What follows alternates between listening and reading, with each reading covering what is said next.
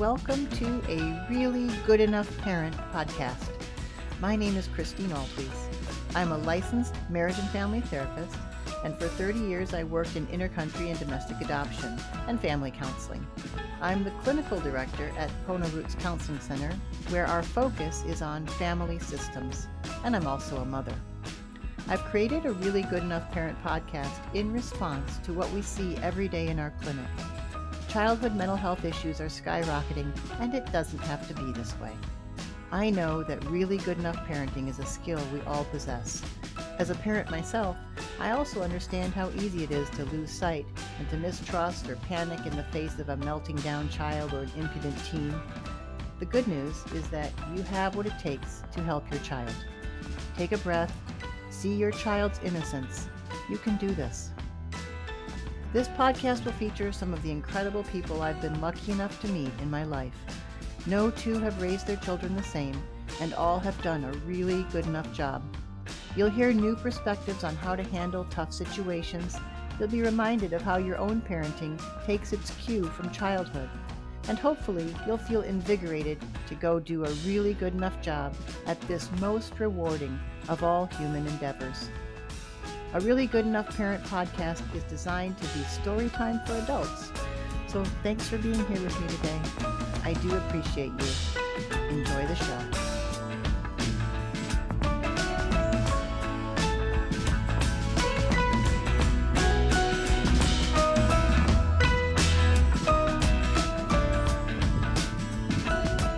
Coming up on a Really Good Enough Parent podcast, I am so excited to be bringing to you my dear friend and former boss, Howard Garval. Howard is currently semi retired, living in Connecticut, where he started an organization called Leaders 4 Futures, which does leadership development and executive coaching for nonprofit leaders, something that Howard is very well versed in. Before that, Howard lived in Hawaii, where I was able to work for him as the president and CEO of Child and Family Services he ran the largest nonprofit child and family service organization in Hawaii for 11 years. Before that, he was the president and CEO of the Village for Families and Children in Connecticut. And before that, he was the district director for Family Services of Greater Boston, where he worked to support and advocate for marginalized and underserved youth and their families. Howard received his Master of Social Work degree from the University of Michigan and has been a staunch supporter and advocate for underserved children and their families for many, many years. He's also a very proud father and grandfather, and just an all around lovely human being. I was excited to have him on, not only because of his vast professional wealth of experience and knowledge about the importance of parent support and early intervention for children, but also because he's just an excellent father and a proud grandfather. So, without further ado, I am very excited to bring you my dear friend Howard Garval on a really good enough parent podcast. Stay tuned.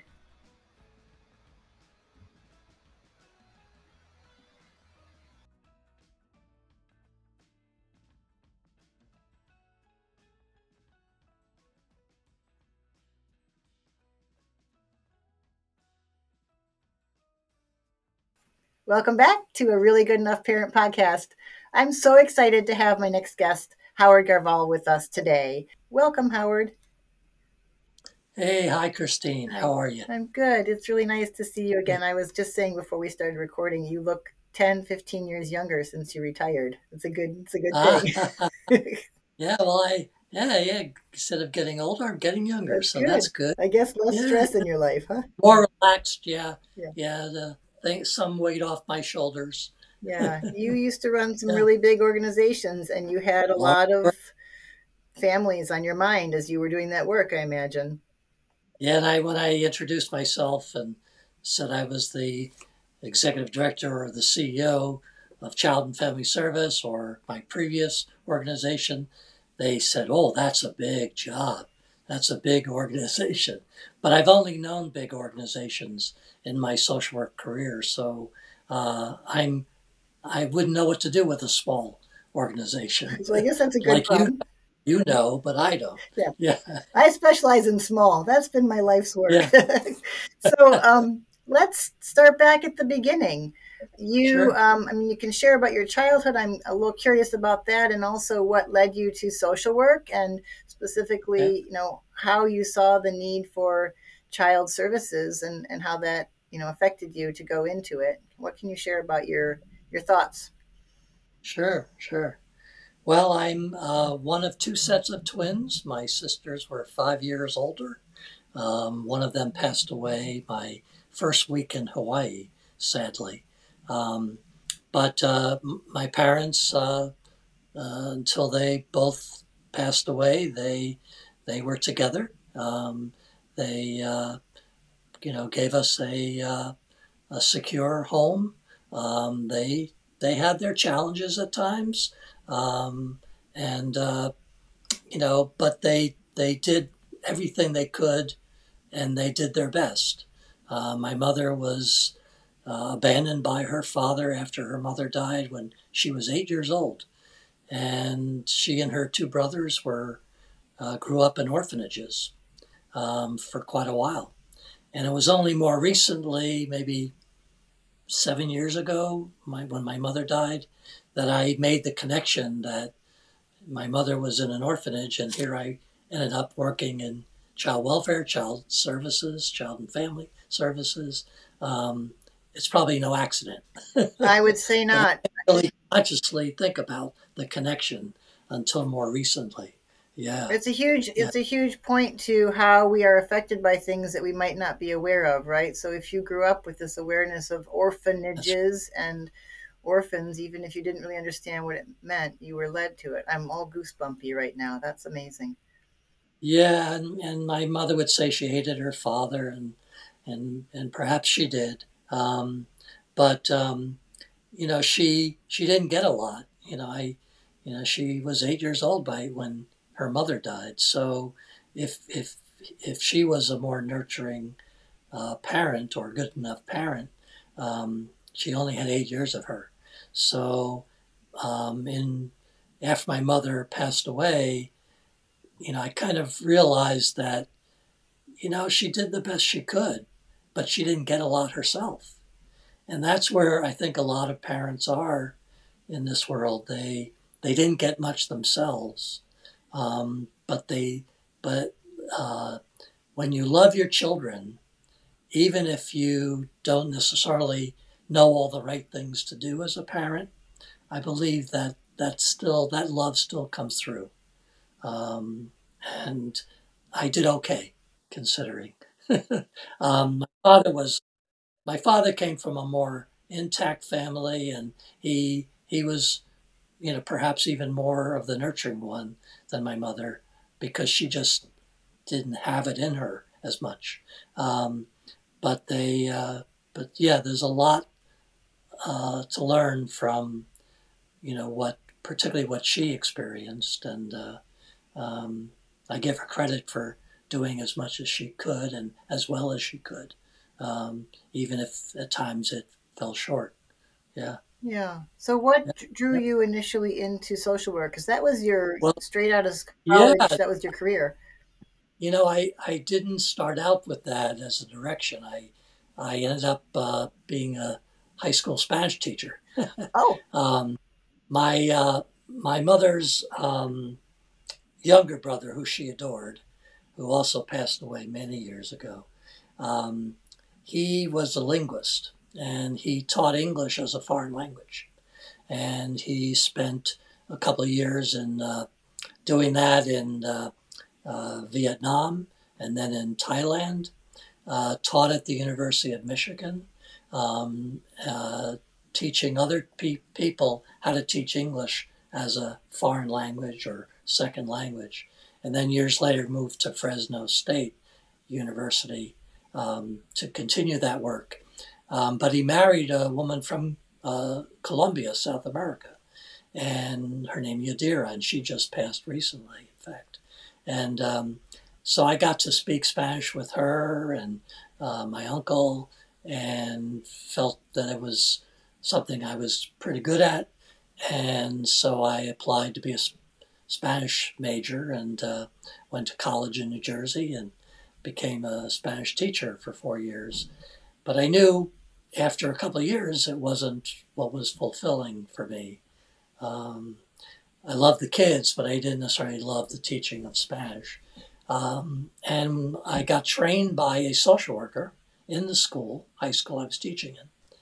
And she was a executive director of a family counseling agency in New Jersey. And she trained a bunch of teachers in uh, group counseling. So that was my uh, beginnings of social work, but also of even clinical type work. And my last year at the high school, before I left, I co led a group for troubled adolescents uh, with a bachelor's in social work woman. So she and I co led this group, and it was really meaningful to me. And the executive director who trained me helped me look at schools of social work as a as a career path um, for doing what I began to feel like I wanted to do. Which at that point it was becoming clear that I wanted to be a clinical social worker.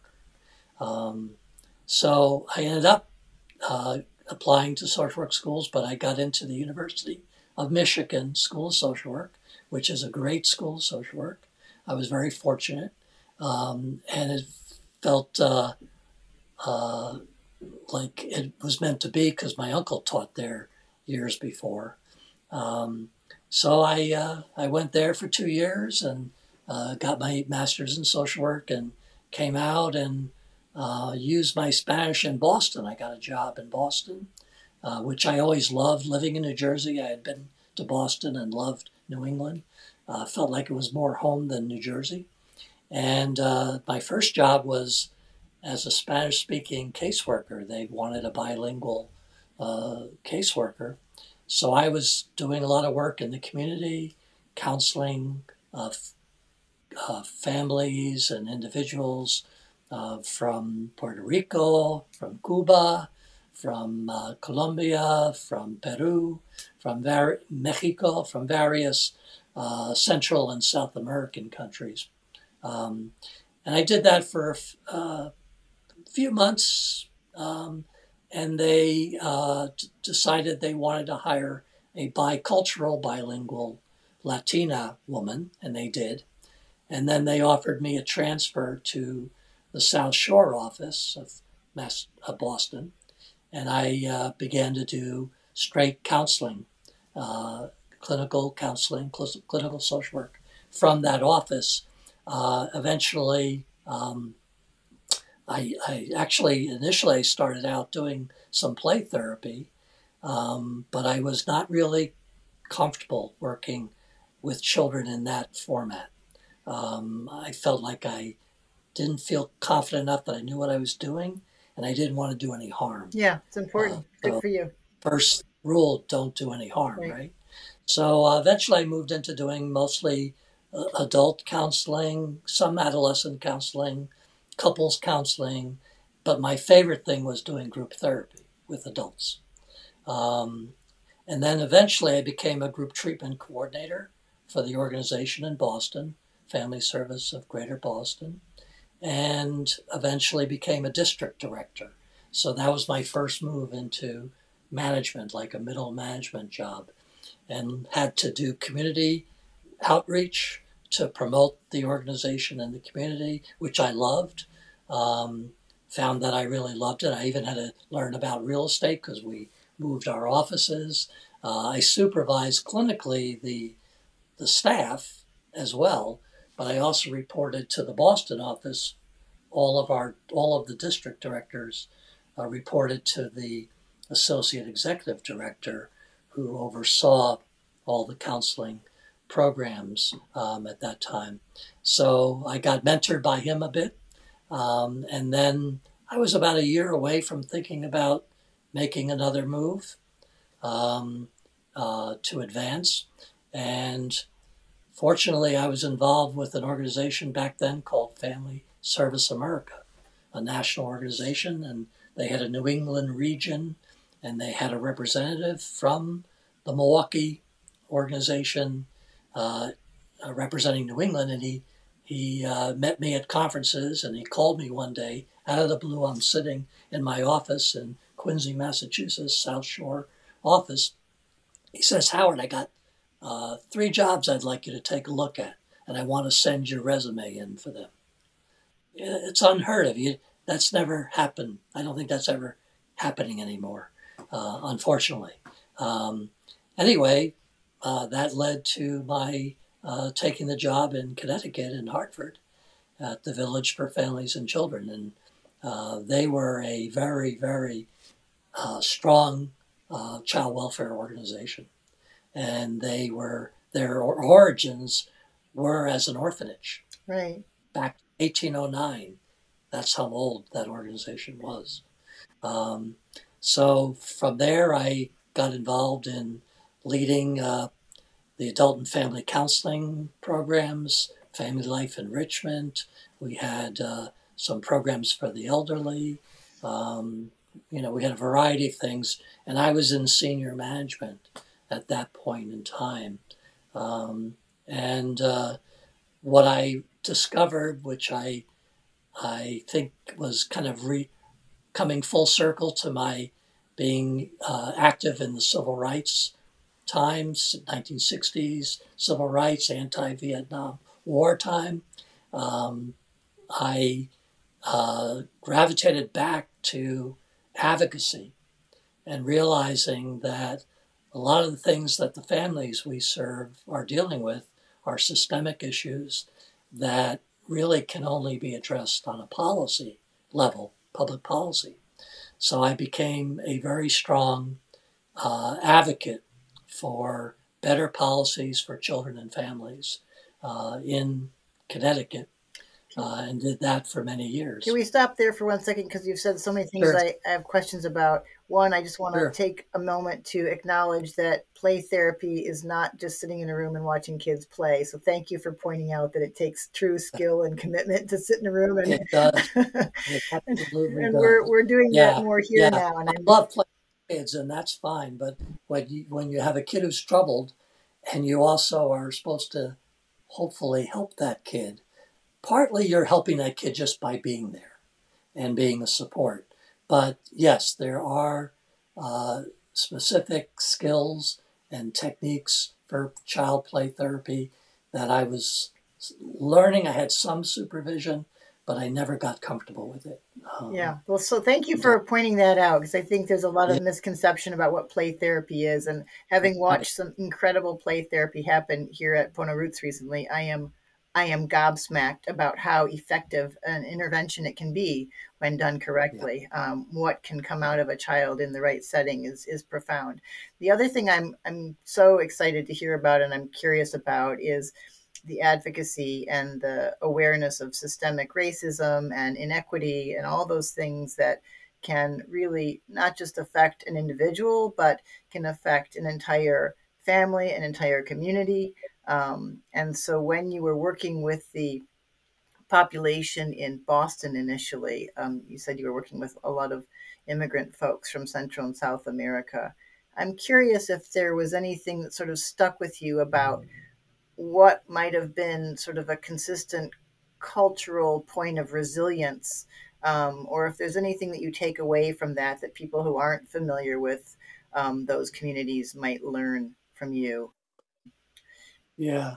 Well, you know, I think I think what's what comes to mind when you ask that question is uh, what I you know I was very green as a I just came out of social work school. I had two field placements. I was in um, Detroit uh, for a field placement in the public schools. I did school social work as an intern in Detroit in the the strongest Hispanic or Latino neighborhoods there uh, because of my Spanish speaking. Um, and my second year, I was in Toledo, Ohio, in a family counseling agency where I really got to do uh, straight therapy and group group therapy um, in a more clinical setting. Um, but I was still green coming out of social work school, so um, I was uh, in that job for a short time in Boston, and really uh, I learned so much culturally about both Central and South American cultures um, around uh, how they viewed uh, the notion of a social worker. Um, they they didn't see a social worker as a social worker. Um, they saw you as a friend of the family, and if you were visiting and doing a home visit with a family, uh, you you really needed to understand that they um, that some of the more traditional maybe boundaries that we're trained to keep as social workers um, in working with clients or uh, uh, whatever um, that that that was not going to be effective culturally with these families that they needed to see me as someone who was a friend of the family who would come and eat with them have coffee with them in their homes.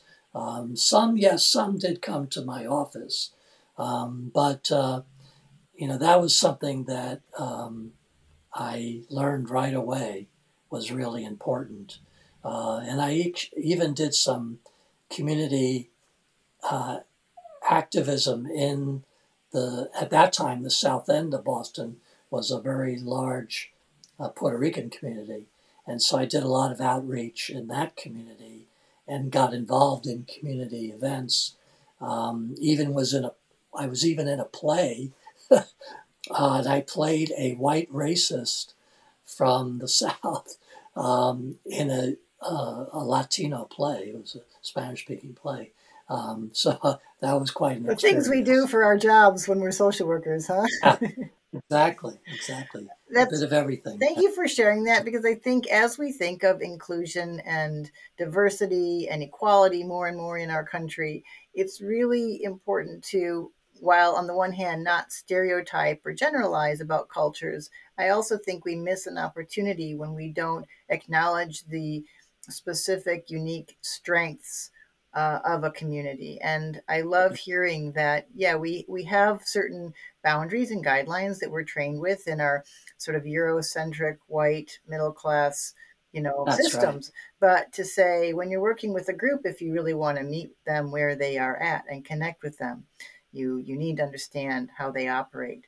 And as a country, we want to look at all of this diversity as bringing different strengths to yeah. to our great country with so many cultures, right? So that's yeah. fascinating to me. And I, you know, I'm encouraged. I mean, I, I'm encouraged and at times discouraged um, about pro- the progress made. I mean, um, for years we were just talking about diversity, and that was okay, but it really wasn't enough.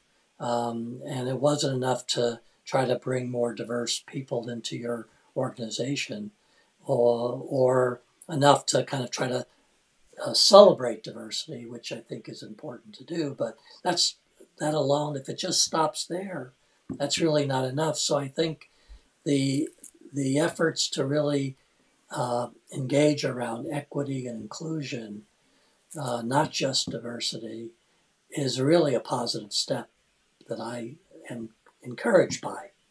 Uh, the country is unfortunately taking some steps backwards in that direction um, recently, and that's discouraging. Um, uh, and more of the growth of white supremacy and things like that is scary, but also threatening that progress that has been made. Um, so yeah, it's a it's really an important issue. And leading organization, when Hartford is a city of primarily of people of color, so I went there knowing that I was at least in many circles within Hartford, the city proper, I was a minority. I was uh, in groups where I was the only white person. Um, and I developed a comfort with that. Um, and I think it came from a experience I had the summer of my junior year of high school, where I got the good fortune of being able to attend a human rights conference, 1964, the heart of the civil rights movement in this country. And I was with people from all over the country. I was with, uh, remember, one of my roommates. Uh, we were, it was at Princeton University. One of my roommates was a African American man from the South who actually had been picked up by police and beaten. Uh, I had uh, long conversations with a Navajo uh, from Arizona who talked about the the unfortunate challenge of Native Americans either staying on the reservations and keeping their culture or leaving but then losing their culture. Um, and uh, there were Chicanos as well who I got to meet and, and uh, learn more about. So I think I uh, that experience was so powerful. I was like 16 that probably then. And so I, I think that helped me move into a city where uh, most of the people were people of color and be comfortable with that. And we had a lot of staff at the village for families and children in Hartford. A lot of our staff were people of color, uh, Latino and um, West Indian, as well as African American. Yeah. Um, Which so very comfortable. right. So for parents listening, that's a very important point is that you want to make sure that you expose your child to the world and that you don't silo yeah. yourself and surround yourself only with people who have your same look and feel and demographic socioeconomic status that really to raise children who are going to change the world in a positive way the children need to be comfortable with and exposed to all of humanity. And I think it's yeah. impossible to dislike or fear someone when you get to know them. Even if you have really deep differences, once you start talking to another human being in a way that's, you know, friendly and open minded, it's not possible to harbor hate. I don't think. You know, I think if you right. meet somebody, it's it's not possible to really, really dislike and fear them. Yeah, I mean I think if you look at the whole same sex marriage evolution, I mean, it's over 70% now supported. And I think it happened because someone you knew was gay, lesbian, whatever. Uh, and so, you know, you began to really know someone and it stopped being just a, a group. Um, and I think that that does make a huge difference. Yeah. Yeah, you can't other people once they become part of your tribe, right? Once you let them in, and they're yeah. no longer the other. Well, and the other thing from a you know racial and ethnic perspective, uh, for kids to be exposed is that you know we're the whites are going to be in a minority in this country, um, and Hawaii was a great experience for me because uh, we were not in the majority. Um, maybe there were too many whites at the top of organizations in Hawaii still, but um, but overall, population wise, we were not, and there was technically no majority culture. That was fascinating to me. Um, so if parents don't help their children to be, uh, have experiences where they're with people of different colors and races and ethnicities and so on, backgrounds, um, they're not preparing them for the world that's coming. Uh, and I think a lot of people are afraid of that world but it's coming whether people are afraid or not. And parents, I think it will be important for parents to send the message this is something to welcome, to learn from, to be open, and grow from. Change can be very scary when you have a fear based mentality. But if you can Absolutely. be curious and open and ready for an adventure, and you know, just remember that it's not possible for one perspective to ever be complete. You need multiple perspectives to have a well balanced anything. We don't just eat, you know, white bread to live. We need a full rainbow on our plate. You know, you need all the different foods to be healthy. And I think that's the attitude we want to have with culture and race and religion and all the things that scare some people. And the other the other thing about uh, that too is that uh, there's good research that, that you know that shows within organizations that diverse teams make better decisions and get more are more creative, more innovative. So there's some good reasons in organizations for that to happen as well. Yeah. So with all of this knowledge that you um, developed over time as a professional person, then you became a parent. What can you yeah. share about your parenting experiences? I know your children are the yeah. pride of your life, and sure. you've got grandkids oh, yeah. now. And we have two. We have two daughters. they're now uh, 41 and almost 37. Um, and we're very proud of them. They're, they've grown up to be fine young women. Um, one is a mother and has three, our three grandchildren. Um, the other, we have a granddog. uh, not sure if she'll have children. Um, but they are, uh, are just, you know, what you hope as a parent, I think, is that you instill your values in your children. And most of all, it's the kind of person they grow up to be. And yes, we're glad that they're smart and and they're um, they've done well academically and they have done well professionally um, and they're you know living relatively comfortably. Um, but more importantly it's the kind of people they turn out to be. And that's to, that's for me as a parent is the thing I'm most proud of um, because I think they they're caring people, they're sensitive people, they're insightful, uh, they're uh, they are friendly. Uh, they, no matter who you are, they are friendly to others. Um, they're accepting. They're open-minded. Um, those kinds of great values, I think. Um, so yeah, it's that's you know that's been a great experience and it wasn't always easy. I I, I would always say to uh, in organizations and speaking to groups and and things like that, uh, parenting is the most important job on earth, and it's also the most difficult. And you don't get a playbook. There's no recipe book that you can follow, um, and you do your best based on what you've learned. But but the good news is even parents who haven't had good parenting can become good enough parents. They really can. Um, and there are uh, things you can learn. There are there are helpers who can help you become the, that kind of parent, um, and whatever. And and I think it's important that parents, not all parents, respond to the same kind of uh, learning about parenting.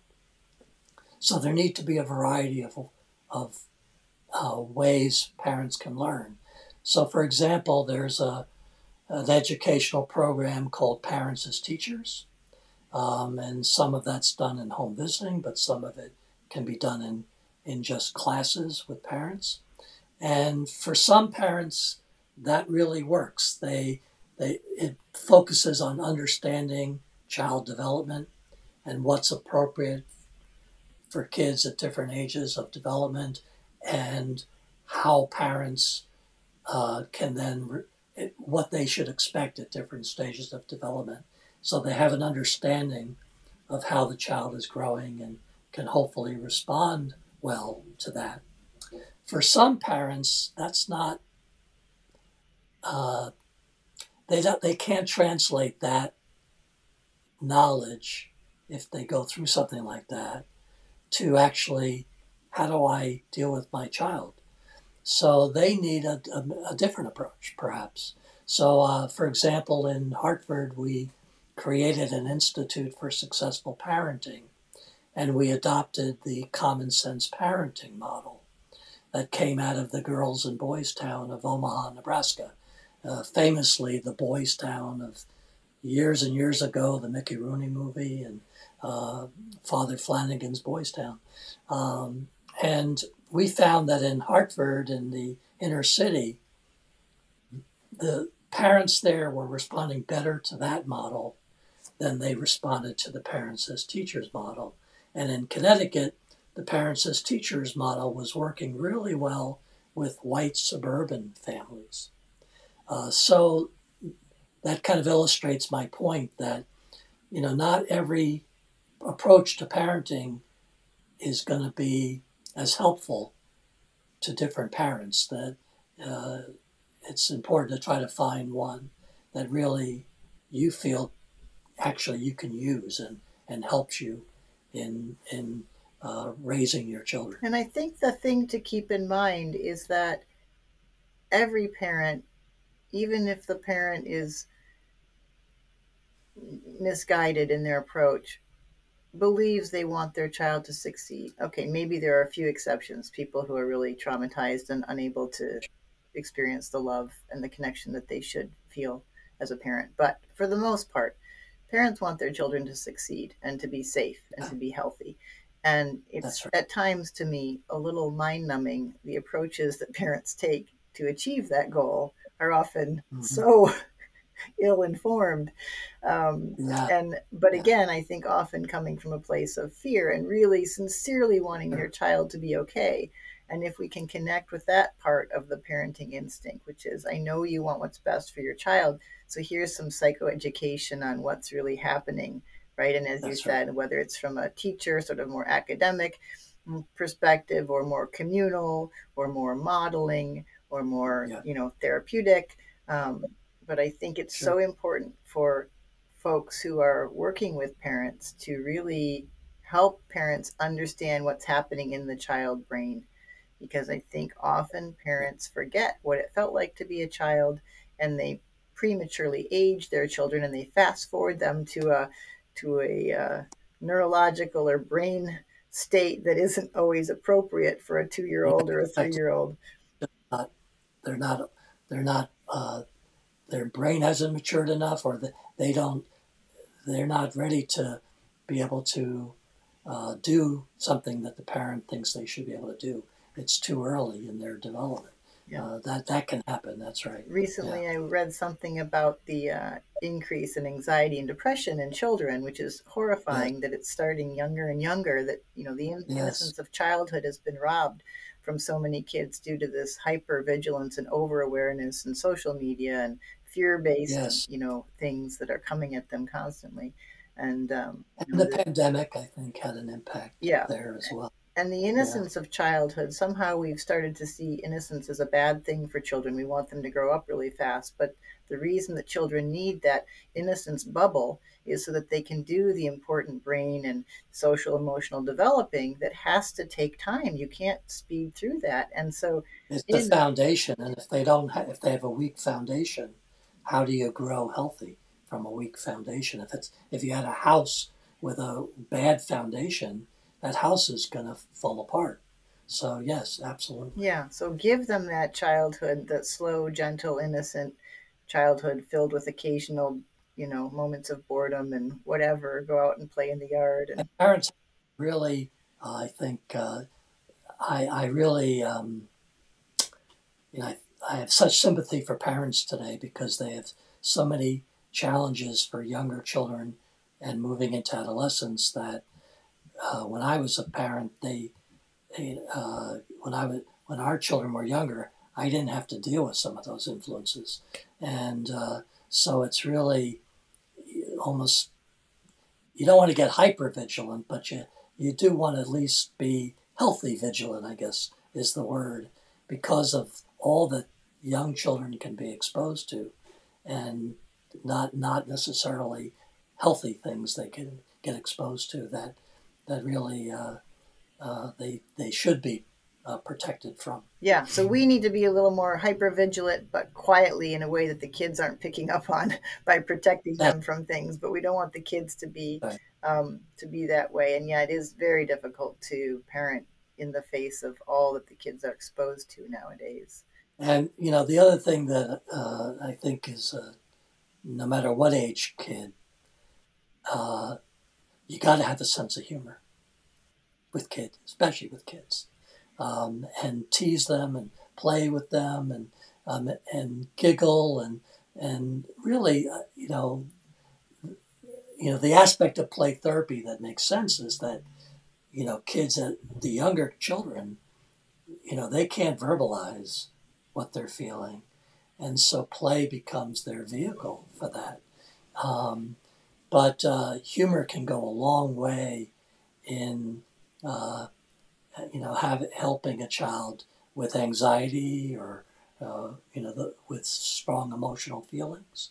Um, but it's really important that whatever those feelings good or bad, happy, sad, angry, uh, fearful, whatever, that all of those feelings are normal feelings for kids to have.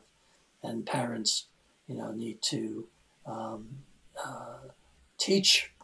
That's where teaching the parent as a teacher really does come in, is teaching kids that the, that's okay that you're upset right now, you're mad, or you know you're frustrated, or whatever, um, or even it's okay if you're scared. Um, uh, the message needs to be you're, it's okay if you're scared, but you can still do things even if you're scared. Yeah, that's really important. I think, you know, making emotional health part of the conversation, you know, not covering up when people are having a bad day, not, you know, soldiering on and putting on a happy face when inside you're a mess, you know, and like you said, parents have to model that. And I think one of the hard things is parents uh, maybe often feel that they need to be perfect and they need to not have any, you know, of the bad days or mistakes uh, oh. visible to their kids. But that's where the most yeah, important. That's the lost cause. that's a lost cause to be perfect uh, in in anything, but but as a parent, especially. Um, and you know, you're. I don't think kids escape childhood without some uh, struggles and, and issues. But if they know that you're at least there and you care and you'll support them through those issues, that can make a big difference. Uh, our two daughters had struggles when they were uh, adolescents, and uh, you know, fortunately, as they moved into their 20s, I think they uh, really uh, were able to come to terms with things, and uh, and you know they they got through that, and and sometimes I think parents don't recognize that kids will grow up, they'll they'll get over some things that they think they worry will be forever, and that's not necessarily the case.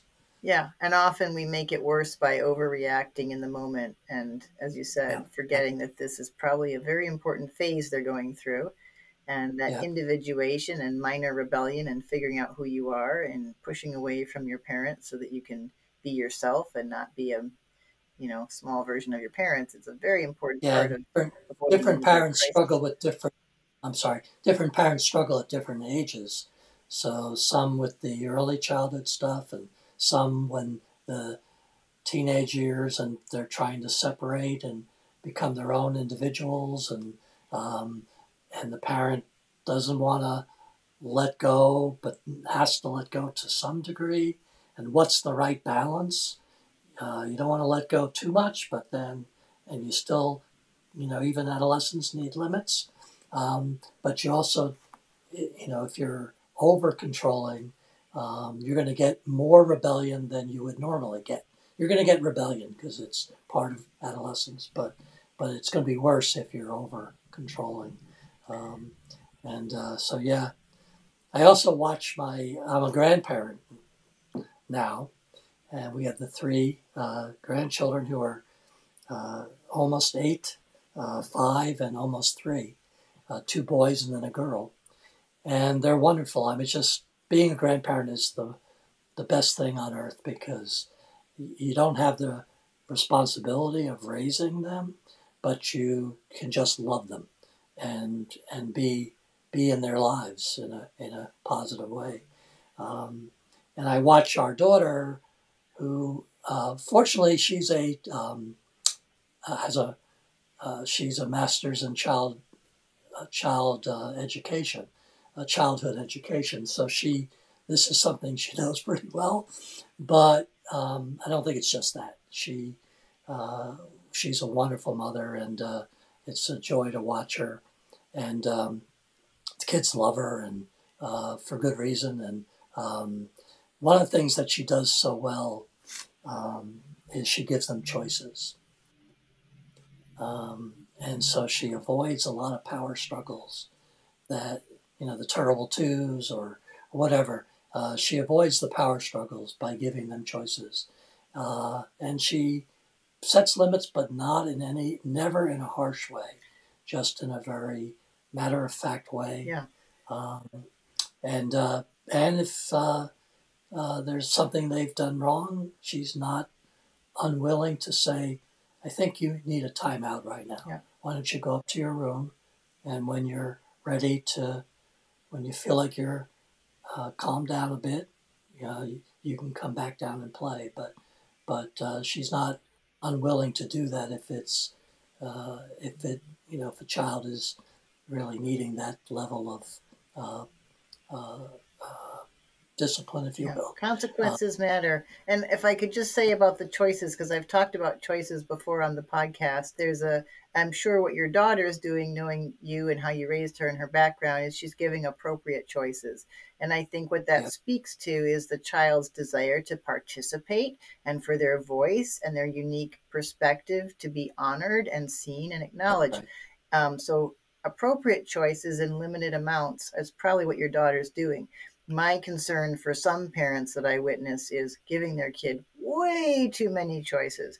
So the child Oh. feels unmoored and there's no structure and there's no sense of the parents are in charge and I'm safe. It's like, you know, I could make up anything right now and they would have to figure out how to manage that. And then we maybe get nowhere because then I'm asking for something I can't have, you know, or I don't know. Do you want 16 cereals? Here's 16 options. Which one do you want? That's too much for a kid, right? Yeah, or yeah. what do you That- want to do today? Maybe too open ended. So just to clarify on the choices, um, I do think what your daughter is doing sounds wonderful, and just that little sort of warning about how we introduce choices. Yeah, and, and it's like so much, I think, in parenting is finding that uh, sweet spot that's not over overly done and not underdone because kids do need structure. They need limits. Uh, they may fight they'll fight the limits often but they do need that. Uh, we know that that's true about kids growing up because they're not going to go in a, into a world uh, where there's no structure, where there's where there are no rules or expectations. Uh, they need to be prepared, and when they go to school, there's there's structure. There, you know, even in uh, classrooms that might be a little bit more um, open than than the typical classroom there's still some structure and Yeah. rules that that kids are expected to follow and, and behave. And if you don't don't uh, if kids don't learn that at home, it's so much harder in school. Um, but if they get it both places, then they're prepared to be an adult in our in our world. Yeah. Well, we're almost out of time. Do you have any Sure. final thoughts or tips or things you wish you had Well, done or think- done? Yeah, I, I think um, for I think I would say parents need to be really um, not so hard on themselves. Uh, they can't be perfect. They're going to make mistakes. Um, they can even say I, I'm sorry to their children when they've done something that really wasn't the best form of parenting, if you will. Maybe they lost their temper or or whatever. Um, and I think we have to be we're human. We have to be uh, you know good to ourselves, kind to ourselves, and not uh, overly be overly critical of our, ourselves as parents. Um, and uh, but also, it's good to recognize when perhaps you didn't do something as well as you would have liked, and it's not too late to you know to make that up. Kids are resilient, um, and you can you can make up with them, and and uh, uh, it'll be like it never happened. Yeah, Um, that's true. so nothing's going to be lasting in that You're respect. forgiving. Yeah. Yeah. Okay. This has been really fun. Thank you so much, Howard. Say hello to your wife.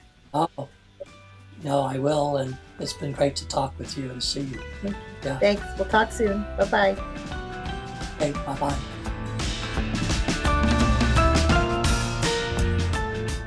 This has been another episode of a Really Good Enough Parent podcast. If you enjoyed this episode, I'd love it if you'd leave me a rating or subscribe. Subscribing helps boost my ratings, and rating me obviously helps boost my ratings, but only if you liked what you heard. But apropos that, whether or not you do or don't like this, I really do like feedback. So please drop me a line if you'd like. Let me know if there's someone you want me to interview or a certain topic you'd like me to tackle. You can find out more about a really good enough parent podcast on the Pono Roots website at ponoroots.org. That's P O N O R O O T S.org. Pono Roots is a nonprofit program, and if you wish to support our work, donations are always welcome. And with that, I'll leave you a quote from Carl Jung and something that my children remind me of every day. You are what you do, not what you say you'll do. Thank you. Take care. Aloha.